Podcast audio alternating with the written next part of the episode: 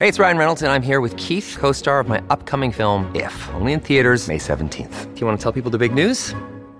All right, I'll do it. Sign up now and you'll get unlimited for $15 a month in six months of Paramount Plus Essential Plan on us. Mintmobile.com slash switch. Upfront payment of $45 equivalent to $15 per month. Unlimited over 40 gigabytes per month. Face lower speeds. Videos at 480p. Active Mint customers by 531.24 get six months of Paramount Plus Essential Plan. Auto renews after six months. Offer ends May 31st, 2024. Separate Paramount Plus registration required. Terms and conditions apply if rated PG. Hello, everybody. This is Marshall Poe. I'm the editor of the New Books Network. NBN listeners like to read books and buy them. So we thought we'd tell you that right now, our friends at Princeton University Press are having a remarkable site wide sale. You can get 50% off books, including ebooks and audiobooks, with the code 50, F I F T Y, at checkout until May 31. You can save some real money on Princeton University Press books. I encourage you to go there and check it out. Welcome to the New Books Network. Welcome to the New Books Network. This is Alim Mahaber. In this episode, we are grateful to be joined by Philippe Richard Marius, who will be speaking on his book, The Unexceptional Case of Haiti Race and Class Privilege in Post Colonial Bourgeois Society, published in 2022 by the University Press of Mississippi. Philippe Richard is a assistant professor in the Department of Sociology and Anthropology at the College of Staten Island. He has conducted extensive fieldwork in Haiti. He is writer, producer, and co-director of the film A City Called Heaven. A very, very warm welcome to the podcast. I'm very excited to be talking with you, and I'm very excited about the conversation we're about to have. I thank you, Alim, for having me over, and I, it's it's a privilege and an honor to be talking with you and to address your audience. Yeah, it's great to have you on again. So, first off, could you please tell me a little bit more about yourself? I guess going a bit beyond what I just said in the intro. You know, personal story, how you came to be who you are today, and you know what experiences prompted you to write the book we're talking about. Uh, well, the book that I ended up writing is markedly different than the book that I went to Haiti to write, that I went to do research in Haiti. I'm a native Haitian, and uh, I like to tell people that uh, after being in the States for so many years, I still travel on a Haitian passport. Uh, so I'm very much a Haitian person. And uh, like many uh, people who are engaged with social justice uh, from an early age, uh, at some point, and people are privileged in Haiti uh, people who are privileged in Haiti often at some point awaken to the conditions around them, the conditions of the country. Uh, there's nothing uh, about them uh, that's natural, so to speak. There's nothing about what goes on in Haiti that just happens. It is the way it is because it's systemic. It is due to the ways things are done, the way things are structured. So uh, I left Haiti after high school. I came to the United States to for college. Uh, that's quite a long time ago, uh, depressingly long time ago. And I I went to college at New York University. I studied film and television at uh, the film school at uh, as it's called, NYU. I went to the NYU, New York University Film School in Manhattan.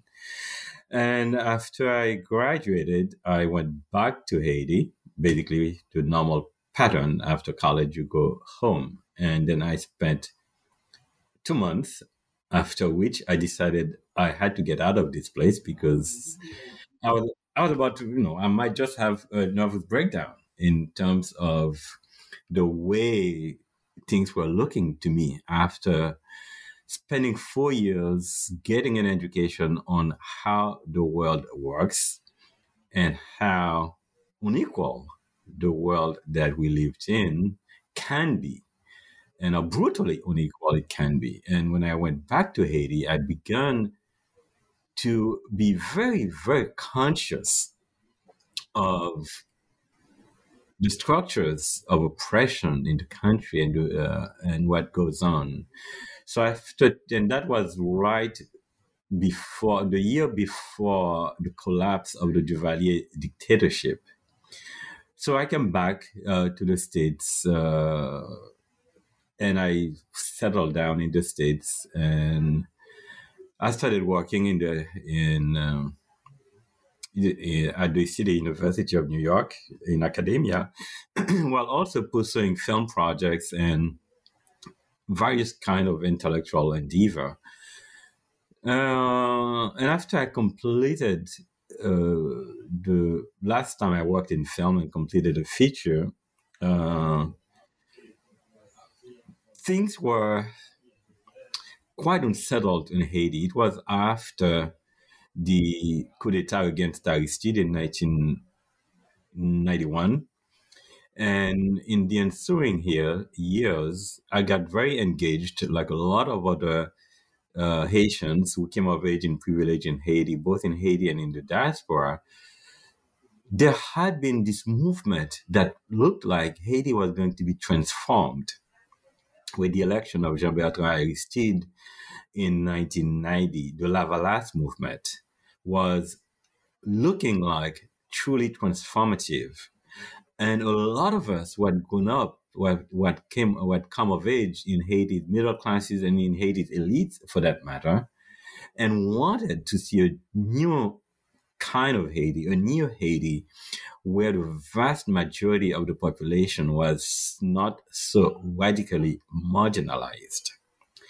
So after being engaged in that movement and seeing the collapse of it gradually over the 1990s, I decided that uh, I wanted to do work that would help me understand Haiti in a social science framework, scientifically understanding Haitian society.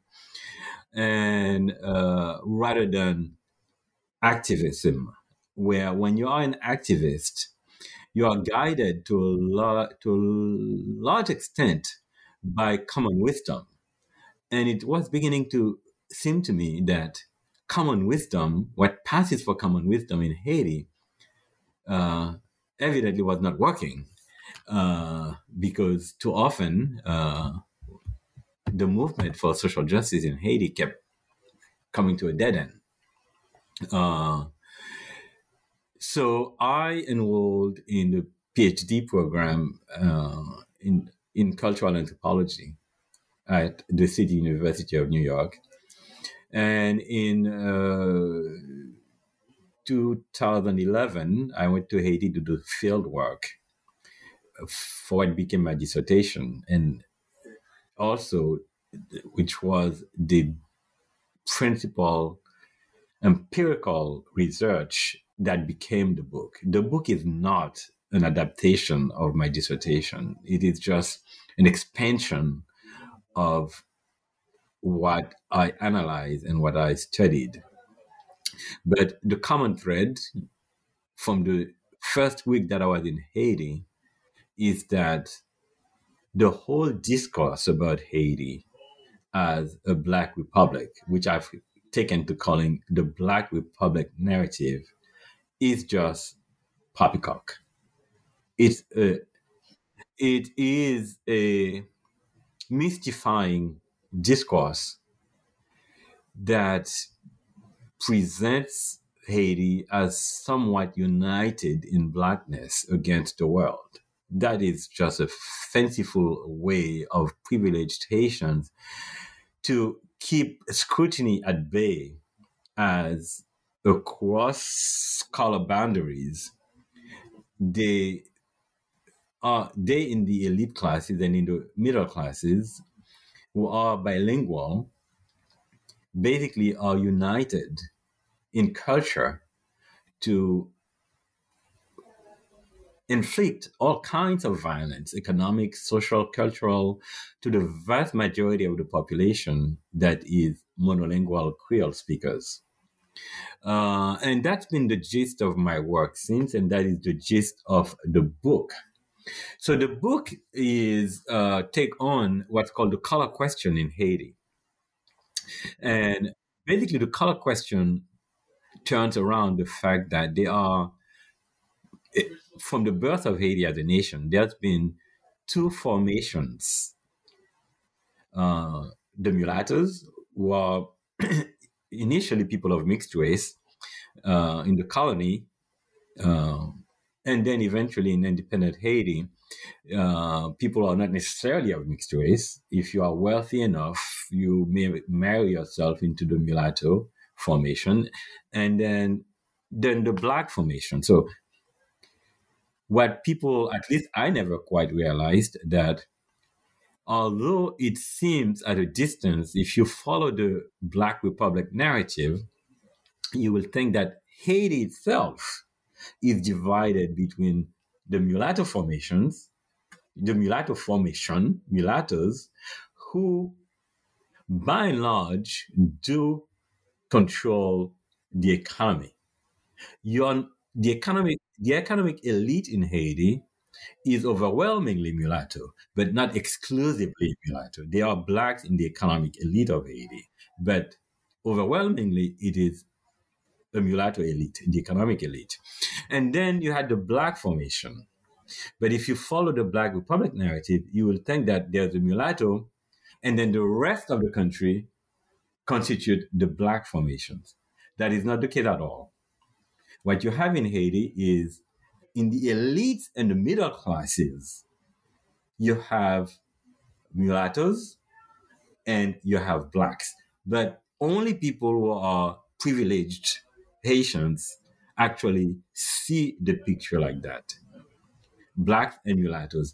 Once you get out of the privileged formations, the middle classes, and the elites proper, uh, nobody cares.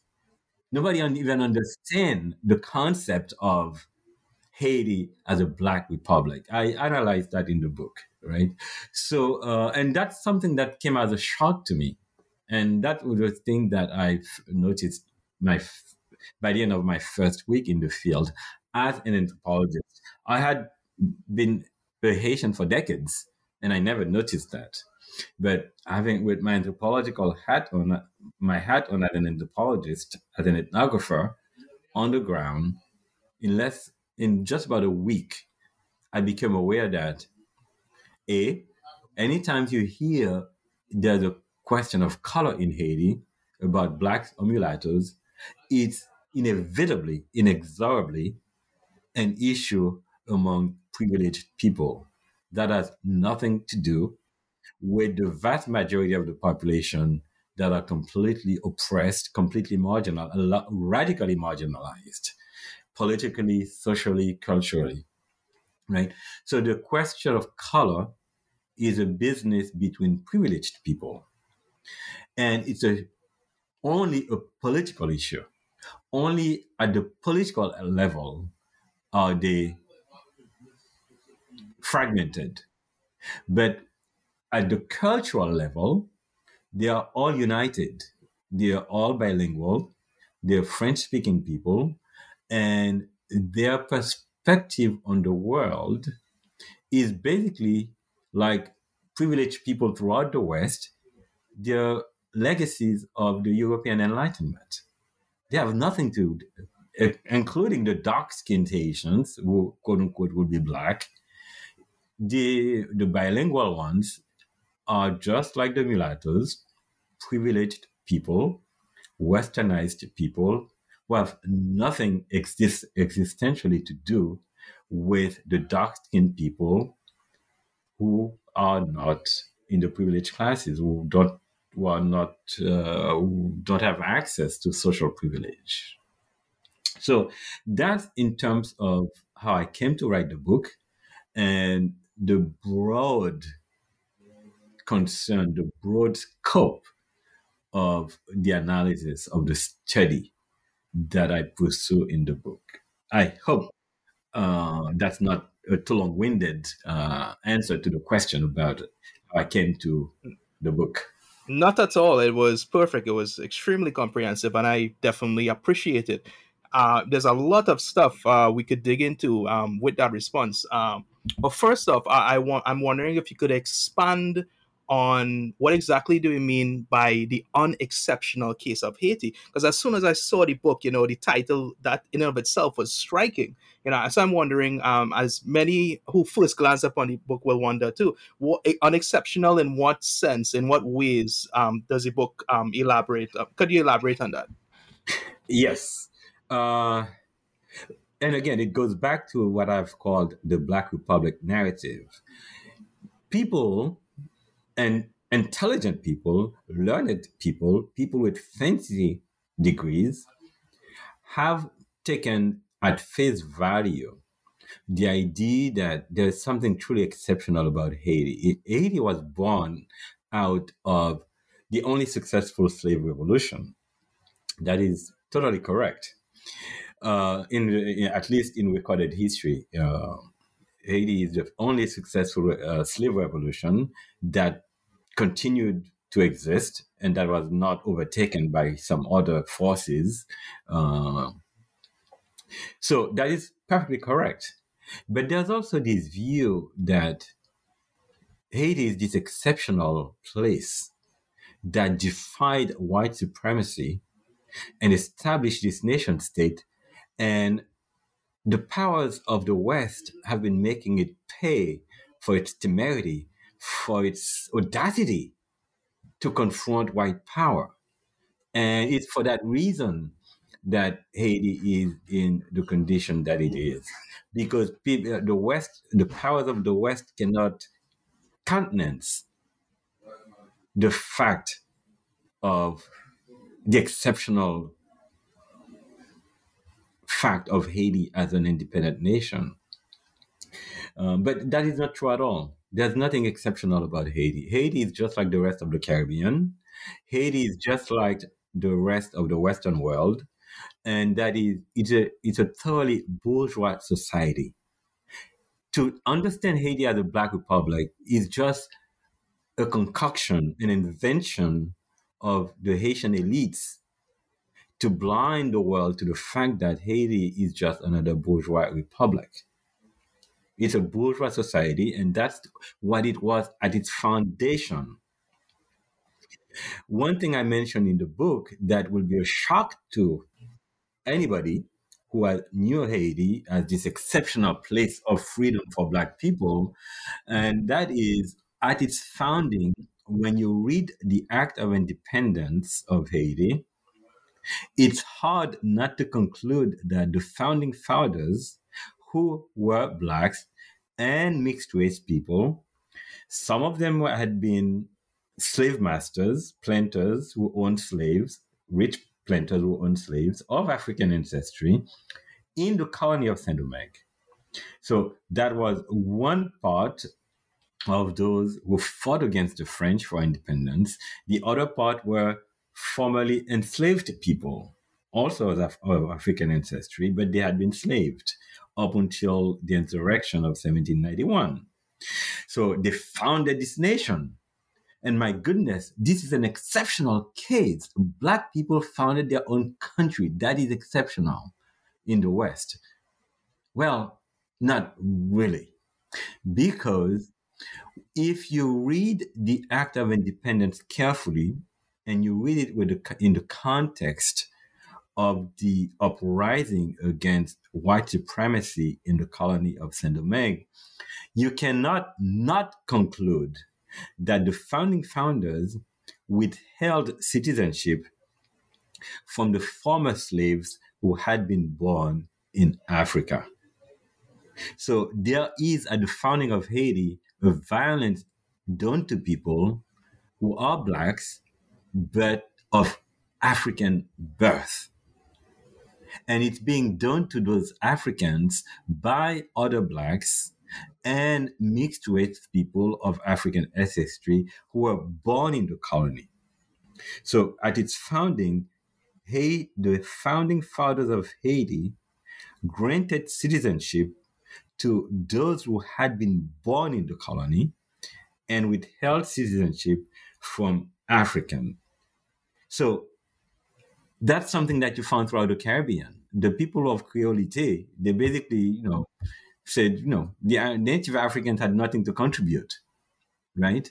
I mean, you find this anti-black, this anti-African, just all over the West, and people of people who are blacks and have a certain education, they have so many different ways to distance themselves from blacks without an education in dominant ways, in dominant cultures of the West. And to me, that is what, as a social justice activist, as an engaged scholar for social justice, that I want to bring attention to. Haiti was a bourgeois society at its birth with all the prejudices of the Atlantic world, and also because, and I'm calling it a bourgeois society because now, in the spirit of bourgeois liberalism, everybody is free. There's nobody in bondage. Slavery is abolished, and they abolished it themselves. They were, did not wait for whites to grant them freedom. They freed themselves and they forced Europe, they forced white supremacy to accept that. This is huge. You cannot take that away from the founding fathers of Haiti, from those, from those who fought against the French and chased a Napoleonic army of the territory. As a Haitian, I'm forever grateful to the ancestors who fought and founded Haiti because no matter where in the world I walk, I walked in the womb, I own the I own the room. I don't care how many white people are in there. I don't know what their I don't care what their title is. I walked in a room as a Haitian because of the legacy of the founding fathers of Haiti. I feel like I own the womb. I don't need anybody to grant me permission for owning the womb. I own the womb. So you you can't take that away from the founding fathers of Haiti. So my critique is not to deny their greatness in the history of the West, but I want to situate them in the history of the West as Westerners who chose to put their nation state in the West, in the world of the Atlantic as it, as it existed. So if we're going to confront the implications, the injustices being done to people today and the injustices being done to people at the time of the founding of Haiti, even during the revolution, where the elites of the revolution and the founding founders and their immediate uh, entourage in the armies, uh, in the uh, running of the colony, when they gained control of the colony, uh, one needs to remember before Haiti became independent in 1803, blacks and mulattoes were running the colony from about 1793 94 onward and definitely it's definitely by 1796 Toussaint Louverture, one of the founding founder, uh, a black who had been a slave and then became a slave owner, he really was in control of the colony which was still a French colony, right? So it's a complex story. When they freed the slaves, they put the slave back at work as free people, as free ag- agricultural workers on their old plantations. They were free, they were free workers, and now they were working for the benefit of an elite who controlled their, their economic production. That's why I call Haiti a bourgeois society at its founding. It's the only place in the Americas not at that time, or to put it differently, it's the first time in the Americas that you find a state that says officially, formally, everybody is free all people are created equal. Yet you find a class of working people working, but their production, the things they create, the wealth they create through their work, is controlled by an elite class. You have a working class of free people. They are not slaves anymore. Haiti was radical about this. We're done with slavery. We're done with bondage. That's the second society after France that said that so drastically in the history of the West. And it's the first one in the Americas that said that so drastically. But then it put those freed people to work in a system where the the production of the workers, the wealth being produced by the workers, is controlled by an elite class, not by the workers. That's the classic political economy of the bourgeois West. It's a proto capitalist economy. And it's not a value judgment. I'm not making a judgment against capitalism. I'm just saying that's the first time you find the bourgeois ideal of everybody being free, everybody being free workers, but the production, the what the worker produces in terms of uh, what the labor of the worker produces is not controlled by the worker, but it's controlled by an elite class that control the means of production. That is bourgeois political economy. That's the first time you're ever finding this in the Americas. It was not until 1865 that you found that in the United States of America.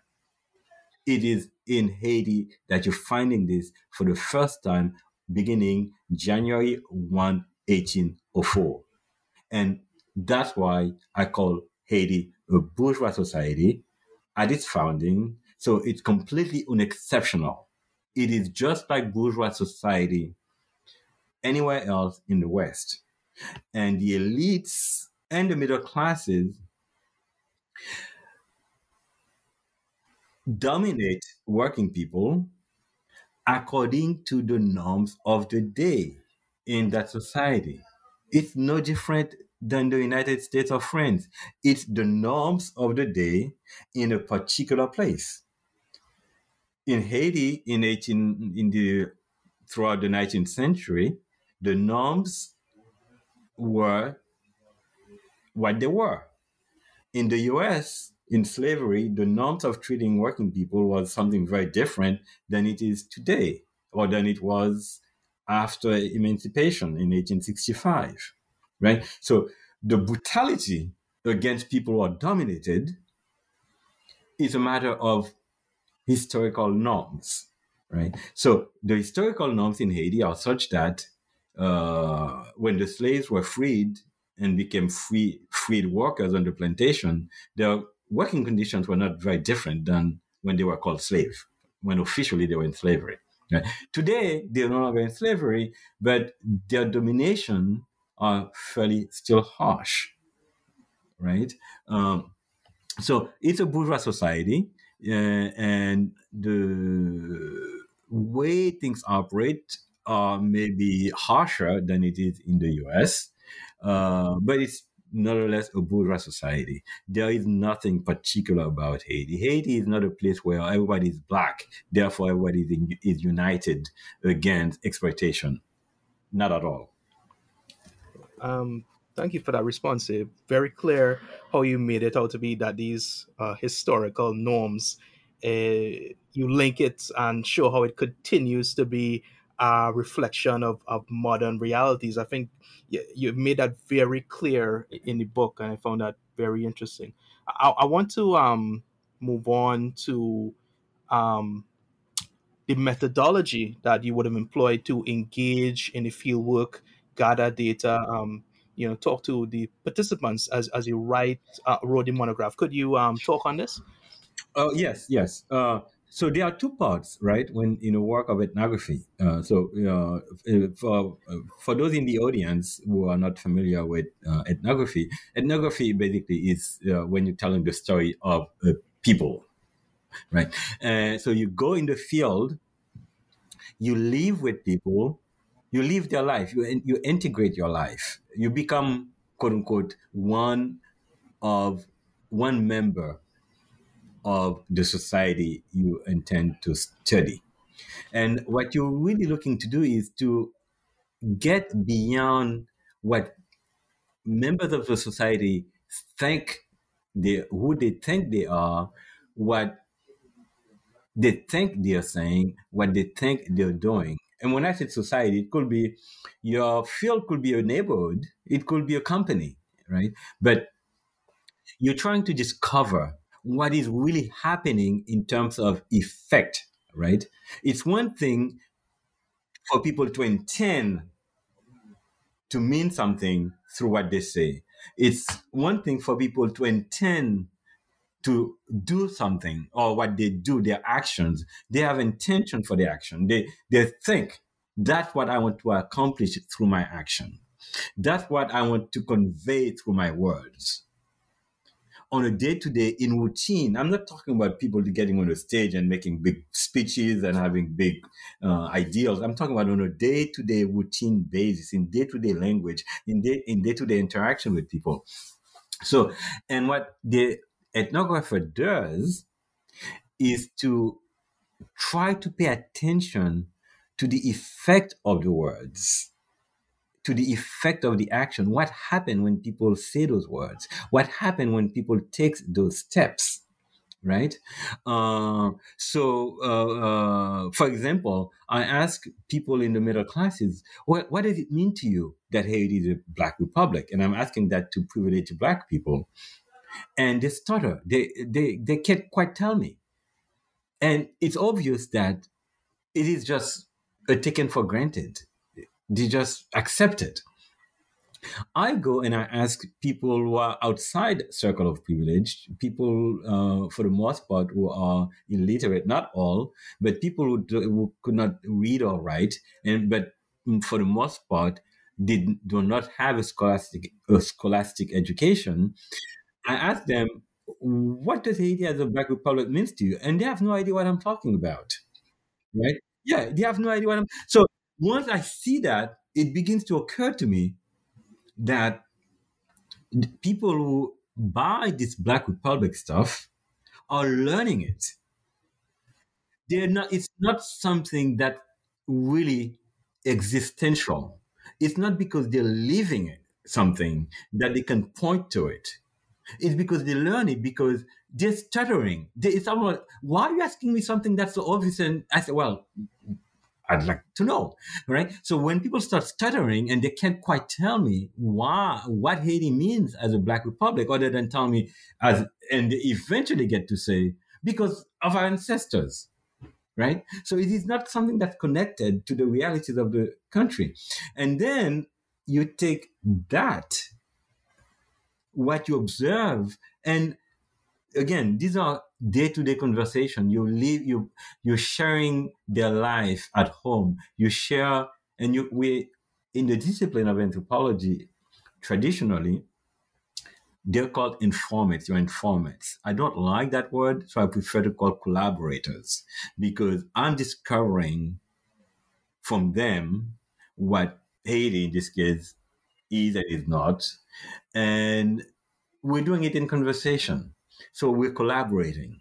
And my understanding is coming out not just from my observation, what I think, but also on their observation and what they think. It's in conversation with them that I'm making up my mind what it is that I'm observing and participating in, whether at their houses, at their place of work, at their place of recreation. I take that and you relate it to the existing literature to or to the archives if you're looking if you're looking at document.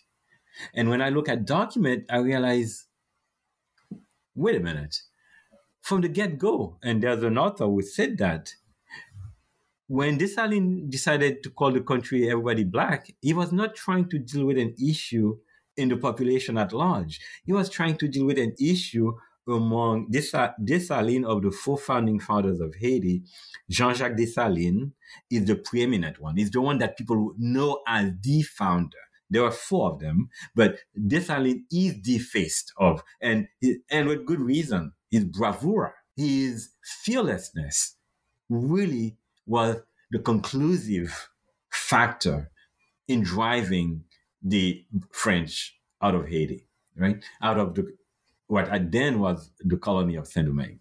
It's very hard to deny that Dessalines' bravura and his uncompromising stance in the final stretch of the War of Independence, he really made that uh, possible. So much so that the three, the two other leaders agreed without much discussion, without much dissent, to for him to be the general in chief of the War of Independence. Right. So Jean Jacques Dessalines, now the country is created, and the old formations of formerly mulattoes, light skin, mixed ancestry, and the blacks, they are now one elite. They are now one elite around Dessalines.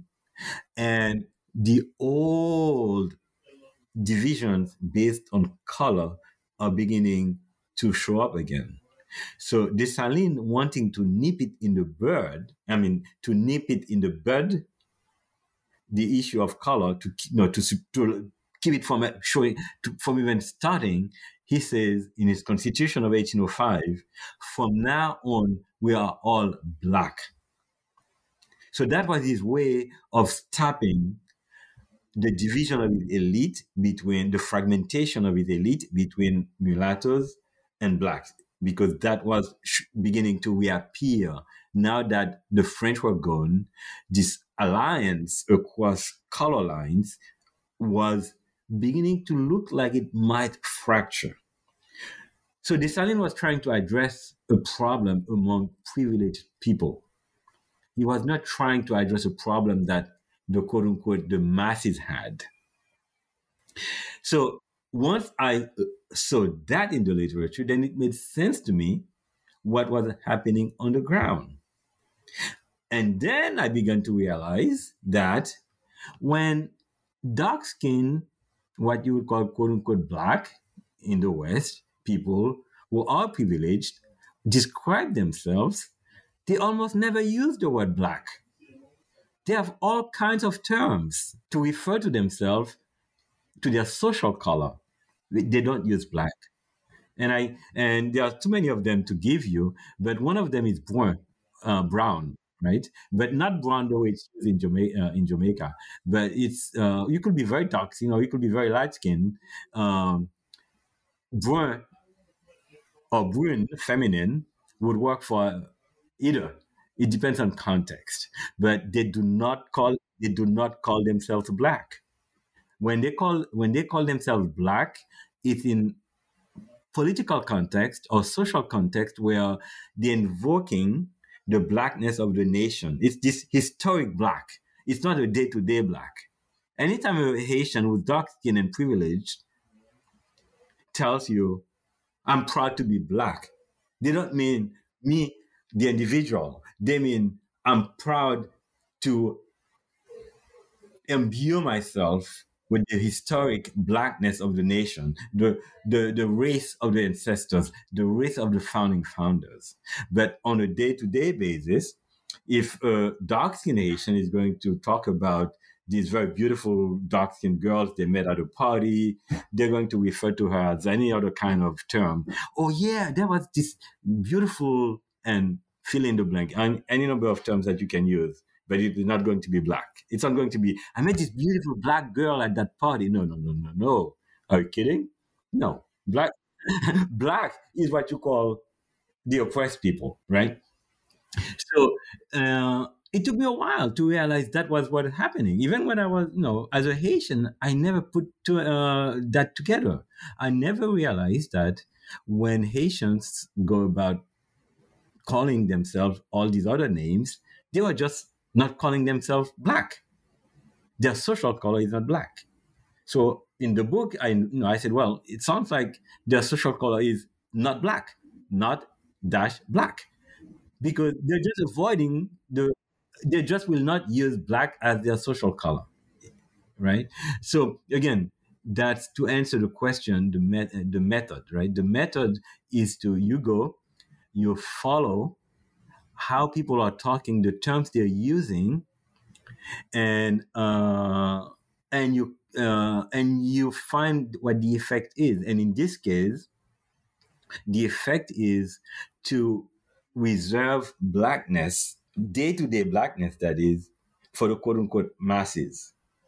But the privileged people are otherwise black, quote unquote, they use a whole different other terms. And my favorite is, and again, to give people uh, your audience an idea, I'm driving in a car with somebody. She's telling me about this story of this beautiful young woman who died of AIDS prematurely. And she said, Wow, she was so beautiful. She had a little color. I said, and then she stopped. And then the conversation continues. I said, wait a minute. So I, when we, there was, there was a third person in the car. So when that third person stopped talking, so I go back to the woman telling me the story about a friend who died who had a little, a little color. I said, oh, oh, so what color exactly was she? And she said, well, you know, she, she had a little color. She was beautiful. And then she moved on. So a little color to the rest of you in the audience may sound very vague. But in Haiti, this was telling me that woman was part of the middle class. Little color means I'm not going to, for the time being, I can't find something to tell you, and I'm not going to say black. So she's a little color. She had a little color. It was not the first time I was hearing this phrase, but as an ethnographer, you begin you are alert to what people are saying and what people are doing right? When you're doing an ethnography. So that's for the ethnographic part, right? To start paying very specific attention to what people are saying and to what people are doing. So that was that's the very primary part of my methodology. And then as I said, you and you take pictures and you write notes like that afternoon after that conversation of a little color i went i wrote copious note of what happened in that conversation. Because in the conversation, I'm deep in it. I'm participating in the conversation. I'm just one of my among my collaborators. I'm just one of them. So we're participating. At night, at the end of the day, or at some point, you go and in your you write your field notes. It's called right. So I write notes, and then eventually when it's time to interpret your field experience, you go to your notes. When you read things and you put them together, you, you connect the dots between what you, the different things you witness, the different things you said, uh, people said, and you look at the archives, you look at what other researchers had said, and then now you interpret and you give a picture of what is happening right? And this is how i came to uh, this is how i came to understand haiti as a bourgeois uh, uh, as a bourgeois society by doing this kind of approach. Uh, if if it's if it's not too much uh, in uh, on your audience's attention in terms of other interests they may have, Alim, uh, I could relate one of the maybe just a couple of minutes to give another example of field work, right? How things transpire to you. Wyndham Hotels and Resorts makes travel possible for all. Whether it's the long haulers looking for a great cup of coffee, a roomier rest for the on a whim road trippers, or a place to make summer memories with the whole family. No matter who you are, where you're going, or why, with 24 trusted brands to choose from like La Quinta, Days Inn, and Super 8, your Wyndham is waiting. Get the lowest price at wyndhamhotels.com. Restrictions apply. Visit website for more details. So I'm at a restaurant with a very successful black person who in Haiti, if somebody's going to describe him, you'll say, you'll come up with some other term, but you wouldn't call him black because he's wealthy. Uh, he's a, it's in the book. He's a physician, he's an entrepreneur, and he's describing uh, his life. And we're talking, and he's an old classmate. We were, we, we were childhood friends. We went primary school and secondary school from first grade to 12th grade together. Uh, so we, we were childhood friends. Uh, so he's telling me uh, the story of uh, his last vacation, right? Uh, his younger daughter wanted to go, his older daughter wanted to go to on a cruise in the Caribbean. So the younger daughter, because she's the little one, so the parents will, will be more inclined to give the little one what she wants than the older one because you know the older one is already old. The little one is the spoiled uh, the spoiled one. So the little one is the one who, who comes and say they want to go to the uh, on a caribbean cruise. So uh, the parents make arrangement to fly to florida get on a cruise go to the caribbean cruise the caribbean go back to florida and fly back to haiti this is not the stuff of white people or black people or Haitian or it's the stuff of middle class, upper middle class elite Westerners too. In the West, that is, right?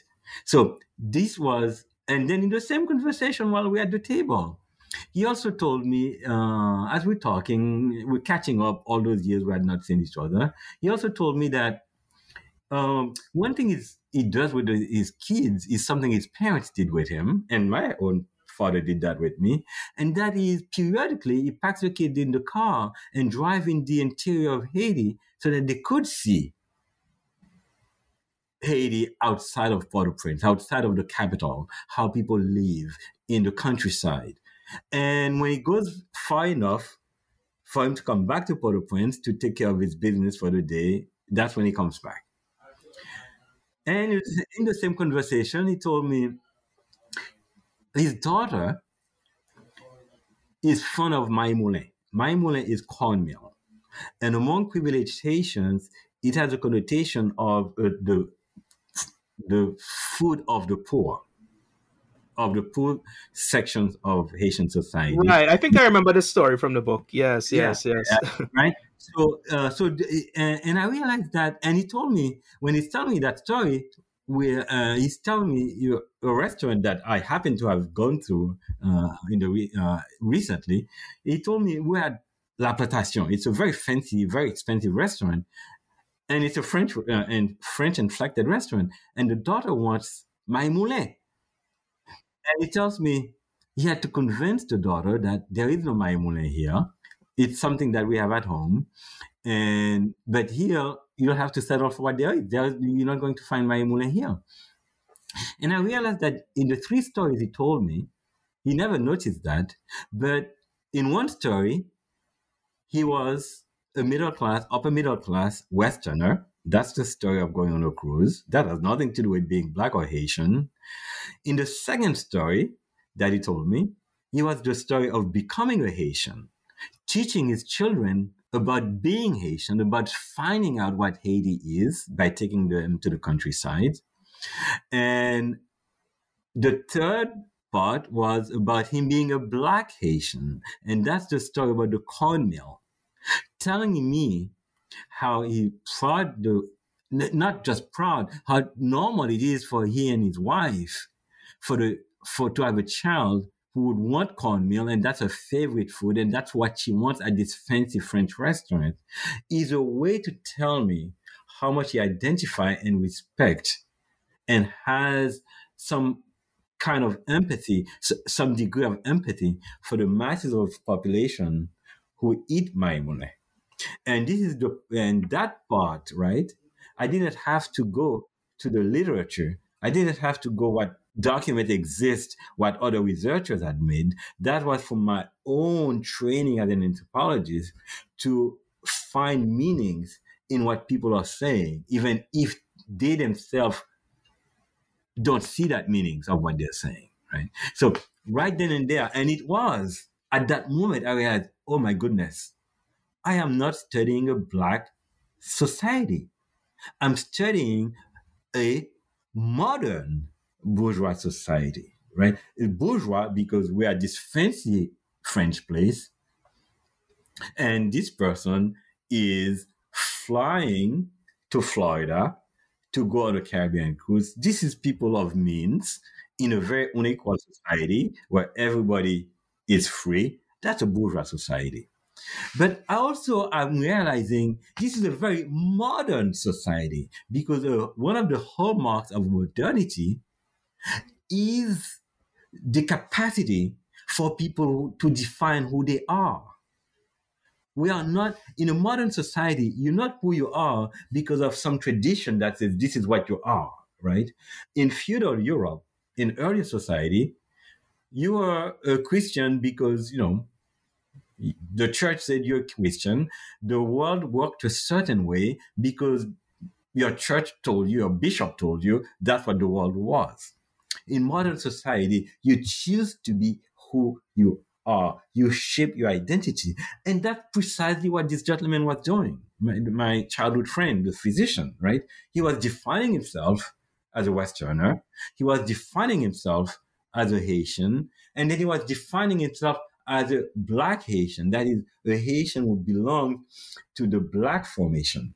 And that's because in the Black Republic narrative, blackness, people who see themselves as black nationalists, who see Haiti as a black republic, always put forward a certain degree of empathy for the quote unquote masses. In other words, they see themselves in unity with the masses at an ideal at an ideological level. It's an, at an imaginary level that has nothing to do with what goes on in real life on a day-to-day basis. That's the story of the cornmeal being the favorite food of this physician who's very wealthy. Right? It's a way of identifying with the black masses. But the black masses are at a vast existential distance from him. Right? So the modernity part, the part of being modern, is for him to as, to ascribe this identity, to claim this identity for himself, right? Of being black, even though nobody will describe him as black as a social color. If somebody is describing him in a social context, they'll call him brun. They'll call him brown. He's dark. He's darker than Obama. He's probably as dark as I'm trying to say, think of this, or uh, LeBron James. I'm trying to give people a frame of reference that's fairly universal, right? Uh, uh, Serena Williams, LeBron James, is uh, that kind of complexion. But if somebody is going to describe in a social context, they'll probably call him brown. They're not going to call him black. But what I found, yeah, oh, go ahead. Sorry to uh-huh. uh, interrupt. No, what I found really oh okay yeah what I found really interesting was that um uh, there was this sort of trend or propensity for, um, for example, for a black Haitian, for the you know social standing or the economic standing to influence how others um, perceived um, their color. I noticed um, that throughout the book. I'm wondering if you could speak on that as well. Right? Oh yeah, yeah. It's it's. Uh, uh, you mean in terms of the way they want to be perceived? Is that what you're saying?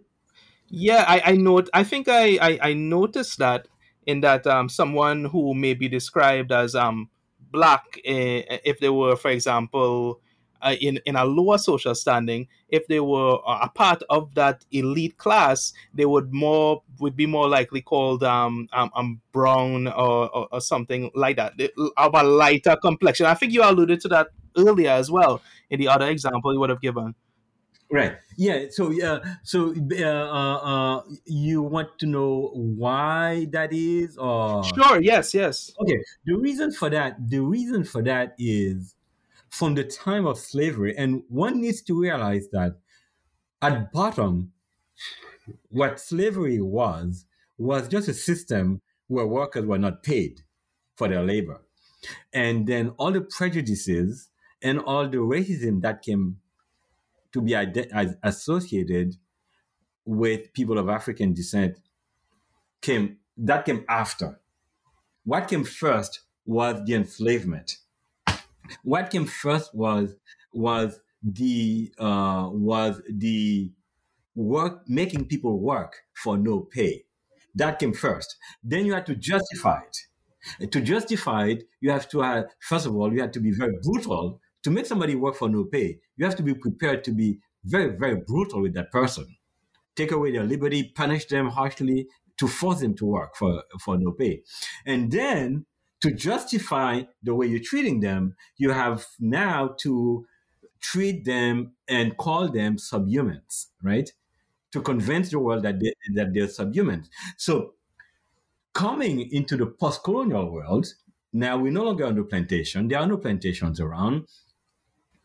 It's still the that history has carried with us, where people of African descent, blacks, are seen, even if nobody believes that, but there is the memory of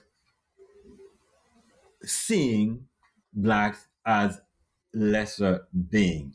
Even if you don't believe it, but at least having this prejudice against the semantic, right, uh, uh, somatic blackness, the appearance of blackness. There's there's there's prejudice against it. It's just a legacy of colonialism, and as uh, the anthropologist, the black, uh, the, the Jamaican anthropologist Don Robotham, uh, my mentor, pointed out in a very significant essay, that in the modern world, there is an articulation of political economic power and there's an articulation of cultural prestige.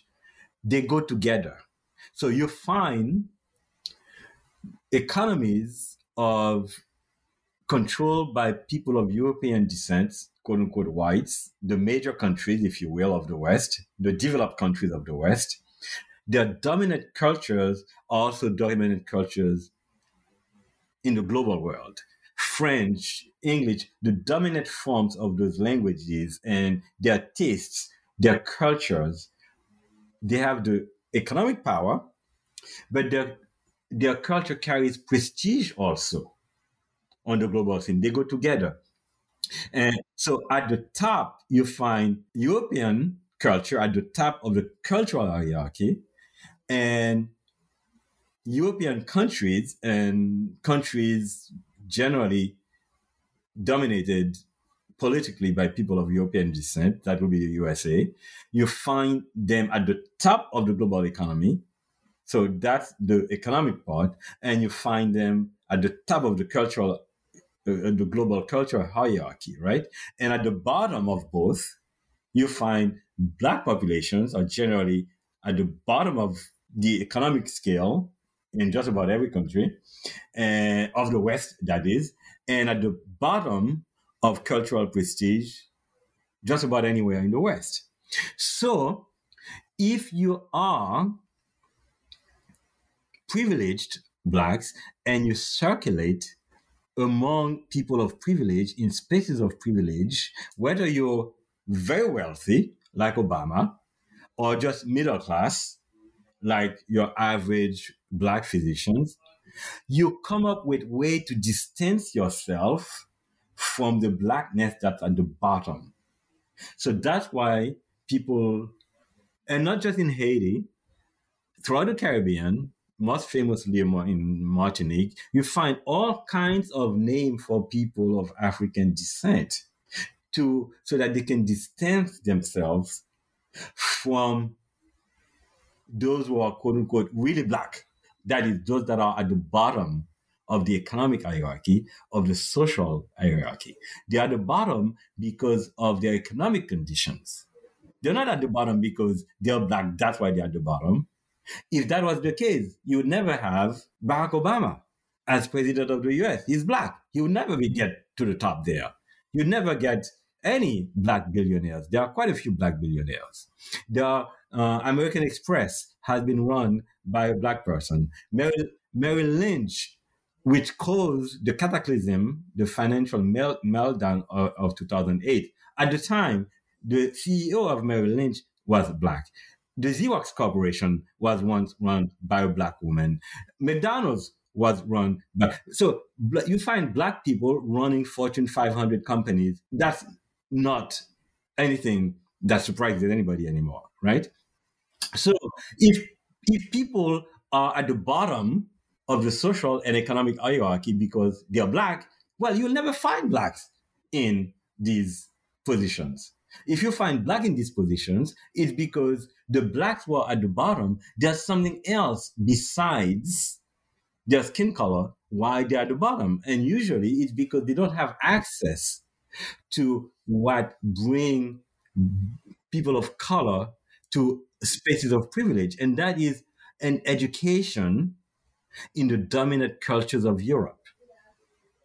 You're not going to find anybody who is anybody and wealthy and people a person of color, whether it's Barack Obama, whether it's what's his name, uh, uh, uh, the guy who just became uh, the prime minister of uh, the UK now, the of Indian ancestry, right? It doesn't whether they're whether they're at the very top or whether it's just your average anonymous physician or college professor speaking to you, right? We all got into our positions of privilege because we became educated in the dominant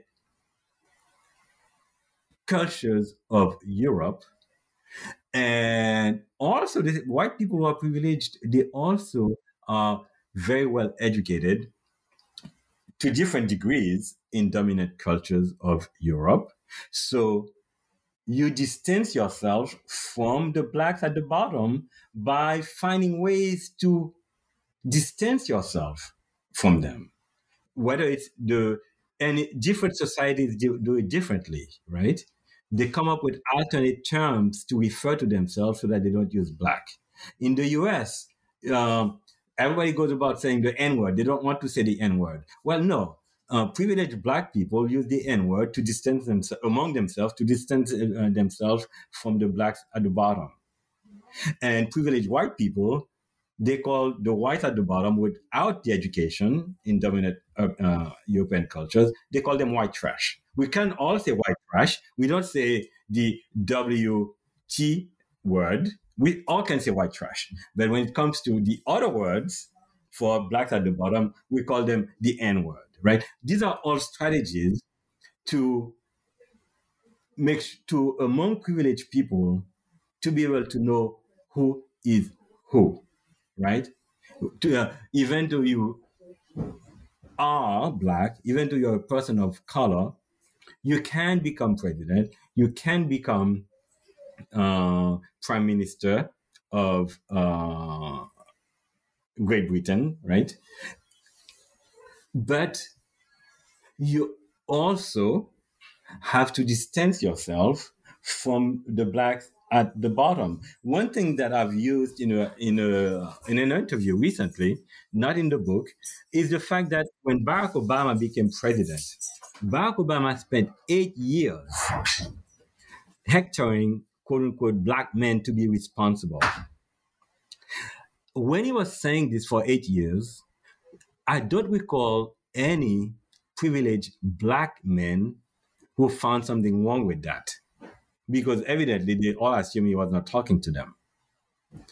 And then Obama said that in a commencement speech at Morehouse College. Morehouse is where elite black people send their children if they don't want to send them to the Ivy League, if they don't want to send them to quote unquote white universities, they send them to Morehouse College. So Obama said that. Obama said that same thing, hectoring the graduating class to be responsible.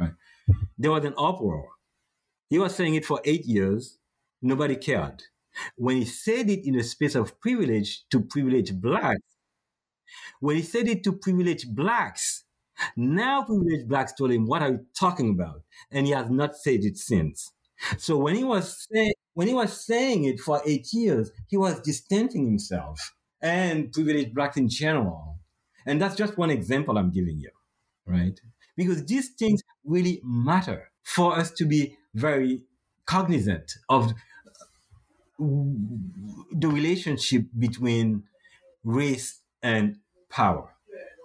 There's nothing that says a black person in a position of power is going to behave any differently toward blacks who are not in position of power than whites in position of power would. And that black person in position of power will not deal with whites who are not in position of power any differently. right? And I was talking with um, Adolph Reed, and this is in conversation on a panel. So it's public conversation, but it's not published uh, uh, article. It's, it's not a scholarly publication. And Adolph Reed is saying that, well, you know, people should start paying attention. Perhaps that has something to do with the rise of Trump, right? That people are so fed up in the working class that are thinking that, you know, this everybody with this discourse that if you're black, that means you're oppressed, you're dominated. And there are people who are white who are oppressed and dominated, and they keep seeing, seeing all these black people in position of power. So there, maybe there's something. Some of them uh, are not necessarily racist, but they're just pissed off, right? I mean, that's the point that Adolph was making, and that I want to make myself. Right? There are implications uh, to this when we go about equating color and power, because there are in Haiti and the reason I make the connection to the US is that when you do a, a book like mine, Haiti is just the lab, right? Haiti is just the lab, but we're trying to reveal things that are found beyond Haiti, you know, in a universe beyond the place where you're doing the field work. So I need to explain that. That I need to make that point. So what I what I find in Haiti is not just applicable to Haiti. It's applicable to any uh, any bourgeois society in the West, right? It's what I call capitalist modernity, because capitalism doesn't care who's going to make it work. Whether you're white, whether you're brown, whether you're maroon, whether you're green, if you have the education and the talent to keep the capitalist engine going, you will find your place in it. It may be at the very top, like those guys who run Fortune 500 companies or who runs countries like Barack Obama, or it may be somewhere in the middle, the quote unquote middle classes, including college professors. But some of them, uh, and the space for us to speak in resistance to inequality is part of the contract. It's part of the social contract. So my work, the work I did in Haiti, is to make this thing salient. And I'll stop here just in case I'm going overboard. And if I have a moment, I can add uh, some more along these themes. So I just wanted to stop a little, Alim, to give you some space. yeah. No, man, you have free reins. You're, you're all good. You're all good. Yeah. Yeah, one thing then uh, very quickly one thing i would want your audience to be mindful of also right in, in, in terms of when you're thinking of when i keep saying to people it's not race, it's class. If you really want to understand why the world is the way it is, if you really want to understand why most of people disproportionately in the society, the people at the bottom are black in the US or in Haiti. Don't think of it in terms of race, think of it in terms of class. It is very true. But if you think of it in terms of class, if you think of it in terms of race, you're giving a pass to the people who are doing the domination who happen to also look like the ones that are at the bottom. You just you cannot not give them a pass because how are you going to make the two apart, right? Now, if we don't want to do that, if those of us who happen to be people of color are resistant to do that, and we still think want to think of ourselves as some uh, as people who offer a just society, if we want to think that we are working for social justice, but we refuse to see the thing through class and we want to see it through race, then I've got news for you. Because the white elites don't have at all a problem. And the best example I can give to people is a book that came out in 2017. It was written by a white historian at Yale University which is a bastion of whiteness, if you ask me. And and the book was about American womanhood, not black womanhood, not white womanhood, American womanhood, and the effect of that traditional year in Paris when you're in college, right? Study abroad, year in Paris. So right then and there, you're talking about privileged people. But the person, the I forget the name of the book. Uh, it's called The Years in Paris, actually, and I forget the. Unfortunately, the author's name is escaping me. But the book is about is presenting itself as American womanhood in general. But of course, American womanhood in general. Once you throw in a year in Paris, you're not talking about American womanhood in general. You're talking about privileged American womanhood, right? And who are the three women that she takes as a sample, as an example? Jackie Onassis, or Jackie Kennedy Onassis. So this is a woman who was first the wife of a U.S. president, John Fitzgerald Kennedy. Then she became the wife, the wife of the richest man in the world at the time, Aristotle Onassis. So it's the first of the right. So the second woman she takes as a sample is Susan Sontag, probably one of the 10 most famous intellectuals, US intellectuals of the 20th century. She really was influential. She was very much part of the US elite, maybe not the economic elite, but the intellectual elite, because her, her thought shaped conversation. So, so far, and you're going to have to hold tight to your seats because I'm getting to the third woman, right? So somebody, a white historian working out of Yale University, a bastion of whiteness, is talking about, is writing about American womanhood, and it's a normative book. The first woman is Jackie Onassis. The second woman is Susan Sontag. Now hold on to your seat. The third woman is Angela Davis. Angela Davis in the 1960s was a radical Black Panther. She went to jail, almost went to jail because of her radicalism, her radical politics as a Black nationalist. But now in the book, the elites of the US have claimed her as one of their own because she is now a professor of philosophy at uh, UC, I don't remember which campus of the University of California. So we may not be wanting to see the world through class, and I say we, those of us of color who are fighting for social justice, including for people of color at the bottom, if we insist on seeing it as a matter of race and a matter of color, I've got news for you. The US elites that you're standing against, that you're trying to, whose domination you're trying to resist, they don't see it that way. They do see it as class. So that's why they claim Obama as one of their own. They claim Angela Davis as one of their own. Never mind Clarence Thomas. Never mind Obama. But they're claiming Angela Davis. They have made her one of her own. They have whitewashed her black nationalist past. You read the book, they don't say, they don't skip the part that she was in the Black Panthers party. But it's like, well, it was a way station. She was fighting herself. But they don't, the white US elite don't have a problem seeing class, not race. They don't have a problem accepting Obama as one of their own. They don't have a problem accepting Clarence Thomas as one of their own. So if we now in the resistance to inequality, refuse to see things through class and want to see it through race, the adversary on the other side is not, is that is claiming the people that we think is part of us because they're black. The elites that we want to stand against in resistance against because of what they're doing to people at the bottom, the people who are claiming as ours because of their race, Obama, Angela Davis, or Clarence, or whoever that may be, well, they're claiming it as their own on the basis of class.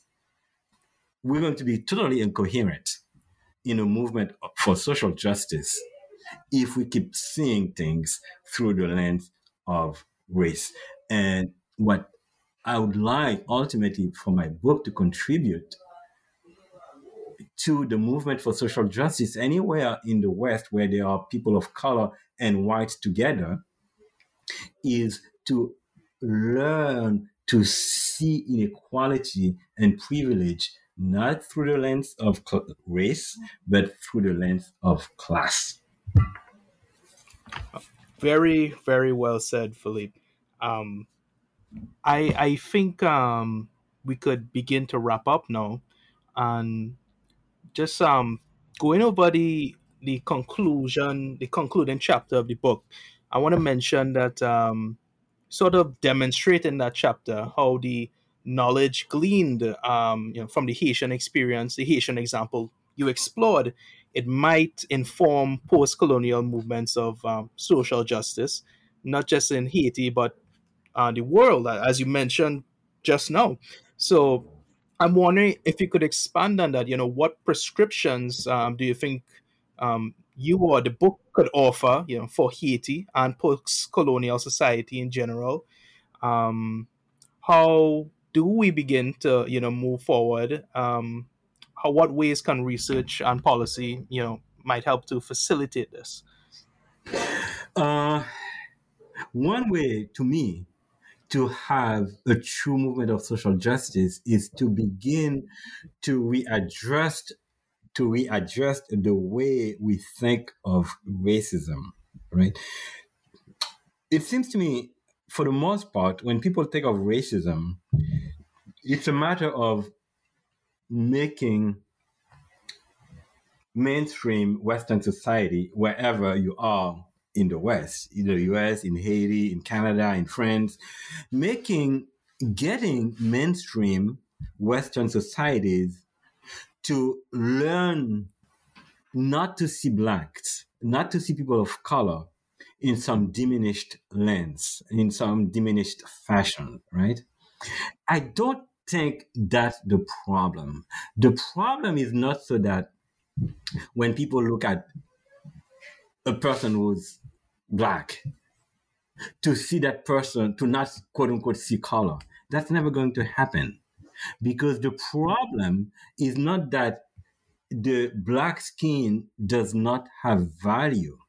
The problem is the white skin does not has uh, is given value. And to you and you're never going to close that gap because it's natural. So for me a movement for social justice that is at the same time anti racist will be a movement to try to devalue white appearance, devalue white complexion, devalue white hair, so that when people see white hair, when people see fair complexion and they are black, they don't go try to lighten their skin. Because and that happens in the US, in Jamaica, in Haiti. Blacks do skin bleaching. That means you're trying to bring your skin to the level of the, what you may call it, to the level of the um, uh, standard, right? The reference. The reference is white skin. No, we need to devalue white skin. And there are ways that can be done right? And that may be uh, uh, different kinds of studies. Why, when people look at a black skin or black or I mean a white skin, fair complexion, or they look at smooth, straight, blonde hair, they see some kind of value. That's a phenomenological thing. You're looking at something that's objective. It's just a natural thing. There must be things that's going on that's making you see value in it. Well, we need to devalue white complexions. We need we need to devalue white appearance, and that's perhaps a whole different bo- uh, podcast, uh, I'll stop there. So my recommendation is those of us in anti-racist movements, in uh, social justice movement, let's not get too hung up on why is the cop not seeing the value of black. The mm. question is why, because the black the cop does not see a white skin, right? And once we start devaluing white skin, then people who see black skin will no longer be ex- wonder, you know, they won't act because they didn't see a, a white skin in front of them, right? So the val- the problem is the valuation of whiteness. It's not the devaluation of blackness. It's the valuation of whiteness, of white appearance. You get rid of that, and now we're all going to compete on matter of cultural competence in the society in which we live. Well, Philippe, I think that's uh, salient, uh, a good note to end on. Um, so it's at this point I'll ask, um, you know, what's next for you? Are you open to build on the ideas you explored in this book in any way? Is there any new material you're working on you would like to share? Anything I might have missed you want to bring up? Yes, yes. Uh, I am currently working on an article that hopefully uh, will appear in the magazine Small Axe. I don't know. I'm going to submit it to Small Axe, but hopefully it will appear in a magazine, uh, in a journal, I should say, in a journal, uh, sometime next year, in uh, in a year or so, and it deals with. Prejudice with between privileged people and not privileged people in the Caribbean, in Haiti, but also broadening it, right? And uh, as we were talking before the broadcast, uh, one of the re- things I'm comparing is how in Haiti, people of privileged use their power to decide what is what, uh, what the country is, what the to marginalized people in Haiti who don't speak French, who are monolingual Creole speakers. They speak Haitian Creole privileged Haitians are bilingual. They speak French and, and, and Creole. And I'm using that to draw a parallel how that works in Haiti, how Haitians who are nationalists, who are for social justice, still manage to marginalize poor Haitians through language. And um, in the Caribbean, the same thing happens, right? Even people who are pro independence, creolization, they did their darndest to exclude Indo Caribbeans. In Trinidad, people uh, I should no, I should tell you, right, Alim? you're from you, you, you probably uh, know this uh, more than I uh, than I am. But early in creolization theory, right, when people were were competing for power, very intelligent and educated blacks in Trinidad in Jamaica, they basically started saying that Trinidadians and Jamaicans, Caribbeans of Indian descent did not contribute anything to Creole culture, anything to Trinidadian culture, anything to Jamaican culture. They, people actually said those things, right? So to me, what I want to expand it is to not uh, to shift the conversation, not just from Haiti, but to shift it to the broader Caribbean, to see for people to be aware, for people to be interested in issues of inequality, of privilege that and discrimination that exist among people of color in the Caribbean, leaving out the white Caribbean, leaving out the white Creoles, uh, leaving out the Békés in the French Caribbean, leaving them out, just among people of color. The kind of discrimination, how the discrimination pre- uh, presents itself, right? So that's what I'm uh, working on now in terms of an essay.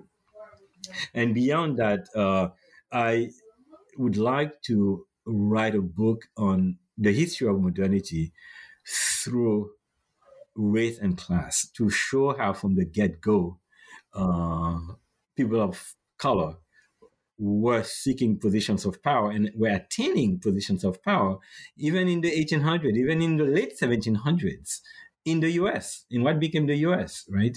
There, there, that stopped in the US in a way didn't stop in in the Caribbean.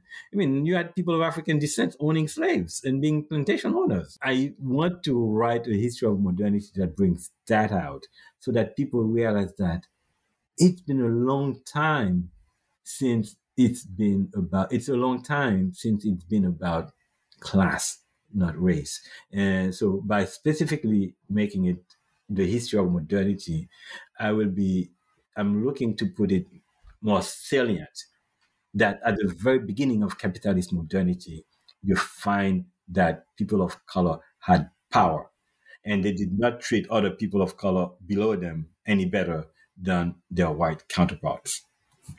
Well, I'm very much interested in reading that essay in Small Axe. I'm very much interested in reading that new book eventually when it comes out. Not sure how far away it is to publication, or if it's just an idea in your head right now. But whenever it is, um, I'll be the, I'll be among the first to read them. Very very much interested in your work, Philippe. It was great talking to you about it. And just before we go, where could people um you know find you, uh, so they could find that essay, find that book, um, find out about uh the unexceptional case of Haiti? Uh, uh, one thing about me that's kind of exceptional is that I'm not much on social media. Unfortunately, I do my bestest. If you were to, as my kids used to say when they were little, uh, I do my bestest to try to have a social media profile, and I can't get the hang of being there on Facebook uh, where I have an account. So, uh, gee, uh, I really thank you for the opportunity of saying that. I I don't have much of a uh, social media profile. However, the book itself, the current book, is available uh, anywhere books are sold online. It uh, you'll find it on Amazon, just about anywhere on any platform, and also uh, on the website of the University Press of Mississippi. And uh, I guess I will start trying to build a social media presence between Facebook, Twitter, and Instagram. At least I know the names of them. But um, that's a start. That's a that's a good start. but I do I do believe that I need to be a little bit more out there, and I truly appreciated Alim for the opportunity to speak with your audience. Uh, uh, perhaps next time it might be something with a Q&A where it, be, it might be more conversational uh, than a podcast. Uh, but sure, know, um, sure, maybe. Um, but this episode, it, it was all about you, and you made it really uh, easy for me. You basically answered all the questions I was about to ask. So it was easy being in the podcast I wrote today. So I thank you for that. All right,